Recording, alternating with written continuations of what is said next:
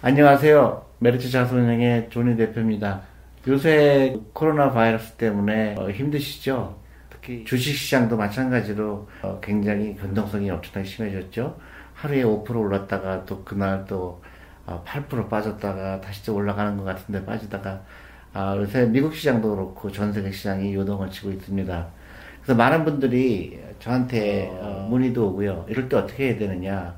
또 어떤 분들은 뭐 이럴 때 막 파시는 분들도 있고 어. 또 기회라고 생각하시는 분도 일부 있긴 하고요. 네. 오늘 특히 미국도 오 퍼센트 이상 빠지고 또 한국도 오 퍼센트 이상 빠지는 걸 보고 근데 많은 분들이 어, 특히 우리 이제 많은 금융기관들에서 전화를 한다고 그래요. 고객들한테 일단 어, 파시는 게 좋겠다.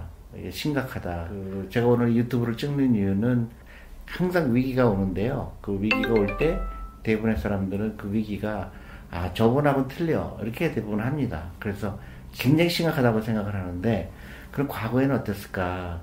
삼사십 년을 보면요. 항상 위기가 오게 되고 그 위기 때문에 시장이 빠지게 되고 아 근데 결국은 다 극복이 되더라. 그리고 나쁜 뉴스가 나왔을 때 매각을 하는 거는 좋은 아이디어가 아닙니다. 오히려 그럴 때 사고 싶은 주식이라든가 펀드가 있었을 때 그때도 싸게 사는 싸게 살 수 있는 기회를 제공합니다. 근데 대부분의 사람들이 아마 여러분들이 많이 들었을 거예요. 일단 비를 피하고 보자. 일단은 앞으로 안 좋은 뉴스가 계속 나올 테니까 일단 팔고 보자. 그런 얘기 많이 들으셨을 거예요. 아니면 이번에 위기는 저번에 위기와는 비교가 될 수 없어 크다. 그렇기 때문에 옛날 생각을 하면 안 된다. 또 그런 얘기도 많이 합니다. 일단 또 어떤 분들은 어, 이럴 때 현금을 많이 보유해야 된다. 그래서 일단 있는 거다 팔고 현금을 가지고, 그래도 이제, 어, 좀 시장이 회복될 때, 그때 더 사면 되지 않을까. 여러 가지, 어, 이론들이 있고, 실제로도 그렇게, 어, 금융기관에서 그렇게, 어, 어드바이스도 하고 그러는데요.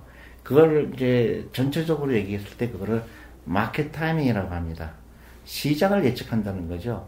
그래서, 어, 내가 똑똑해갖고, 그 시장을 예측해서, 어, 시장이 앞으로 안 좋을 것 같으니까, 그거를 미리 팔았다가, 현금을 많이 보유하고 있다가, 아, 그걸로 좀 시장이 안 좋을 때, 아, 시장이 더 좋아질 때, 그때 더 사겠다.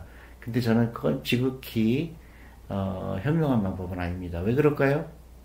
그 마켓 타임을 할 수 있는 사람은 하나도 없습니다. 여러분 오늘 시장이 많이 빠졌죠 이미. 또 미국도 많이 빠졌고. 그 내일은 어떻게 될까요 여러분? 내일이 올라갈까요 내려갈까요? 역시 모릅니다. 한 가지 사실은 아무도 아는 사람이 없다는 거죠. 예측이 불가능한 거죠. 그래서 그 예측을 하려는 것 자체가 아, 지극히 잘못된 생각인데 아직도 너무나 많은 사람들이 주식 투자하는 거를 그 예측을 할, 하는 거를 주식, 주식에 투자하는 걸로 착각을 하고 있습니다.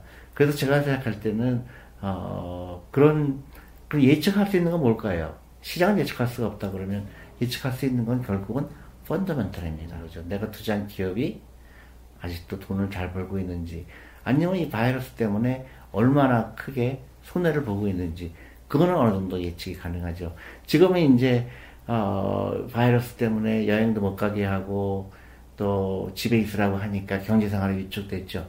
그러면 냉정하게 이게 얼마큼 오래 갈 것인가 아니면 또 내가 회사 내가 갖고 있는 기업이 이것 때문에 정말로 망할 것인가. 근데 지금 많은 걱정들은 과도한 경우가 대부분이죠. 그 이럴 때마다 어, 더 그 살 수 있는 용기가 필요하고요. 만약에 돈이 없더라도 계속 그런 여유자금을 만들어서 계속 또 살려고 노력을 해야 된다고 보는 거죠. 그래서 어떤 분들은 어저께 처음으로 주식에 어, 투자하기로 했습니다. 펀드에 투자하기로 했습니다. 근데 마침 또 오늘 아침에 이렇게 되니까 어, 어저께 산 거를 후회하고요.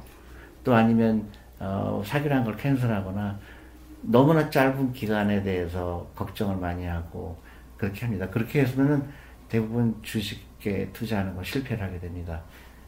좀 더 길게 보면요. 오 년, 십 년, 어느 경우 이십 년을 보면 지극히 짧은 기간에 지나간다는 겁니다.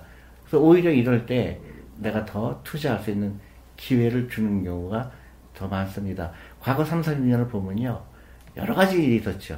나인 일레븐도 있었고, 어, 뭐, 저기 한국은 아이엠에프도 있었고, 어, 과거에도 뭐 여러 가지 바이러스 이슈가 있었죠. 아, 사스가 있었죠. 사스가 있었고 또 메르스도 있었고, 그것 때문에 주식이 빠졌지만 결국은 어느 경우는 삼 개월, 육 개월, 어느 경우 일, 좀 길면 일 년, 결국은 다 그 위기를 극복하고 더 많이 올라간 이렇게 대부분의 케이스입니다만은, 오른쪽 그래프 보시면 그게 나와 있죠.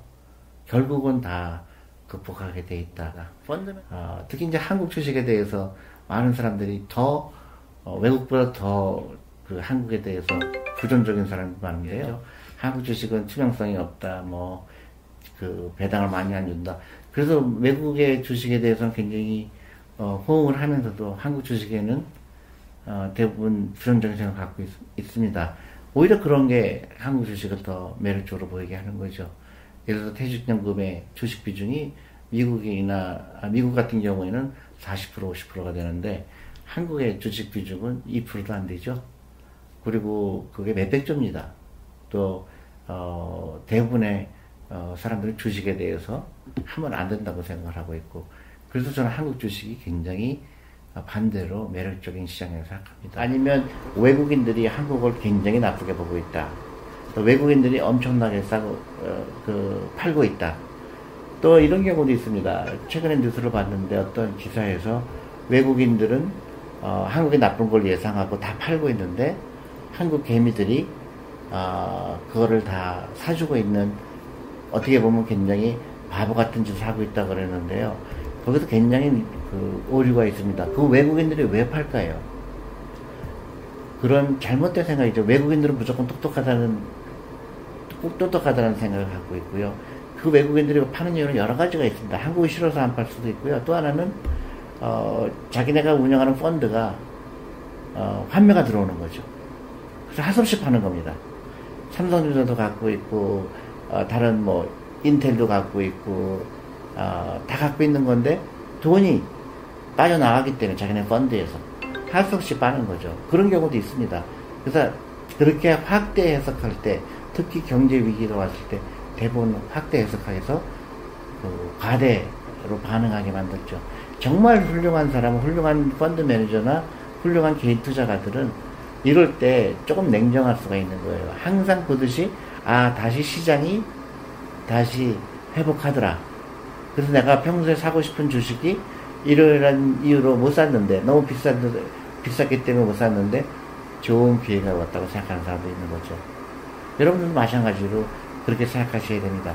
여러분들 스스로가 아, 냉정해야 되고 또 그 훌륭한 투자가가 되려면 그런 철학을 갖고 있으셔야 됩니다.